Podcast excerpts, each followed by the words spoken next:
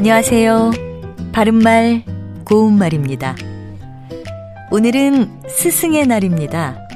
가르침을 주시고 바른 길로 이끌어 주시던 스승님을 생각하면서 감사의 마음을 전하는 그런 날이죠.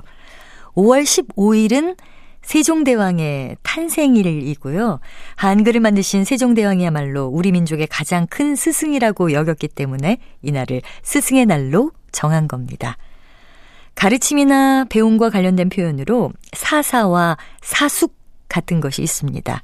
먼저 사사는 스승으로 섬기는 것 또는 스승으로 삼고 가르침을 받는 것을 뜻합니다.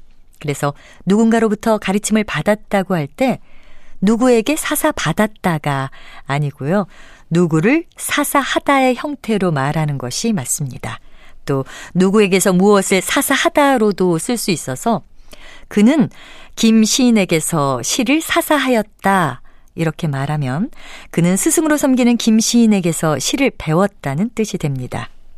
또 사숙은 직접 가르침을 받지는 않았지만 마음속으로 그 사람을 본받아서 도나 학문을 닦는 것을 말합니다. 예를 들어서 태계 이황 같은 분은 우리가 직접 가르침을 받을 수는 없지만 그분의 도나 학문을 본으로 삼고 배운다면 퇴계 선생을 사숙한다 라고 말할 수 있습니다. 오늘 스승의 날을 맞아서 예 은사님께 감사의 마음을 전하신다면 더 의미 있는 날이 되지 않을까 싶습니다. 바른말 고운말 아나운서 변희영이었습니다.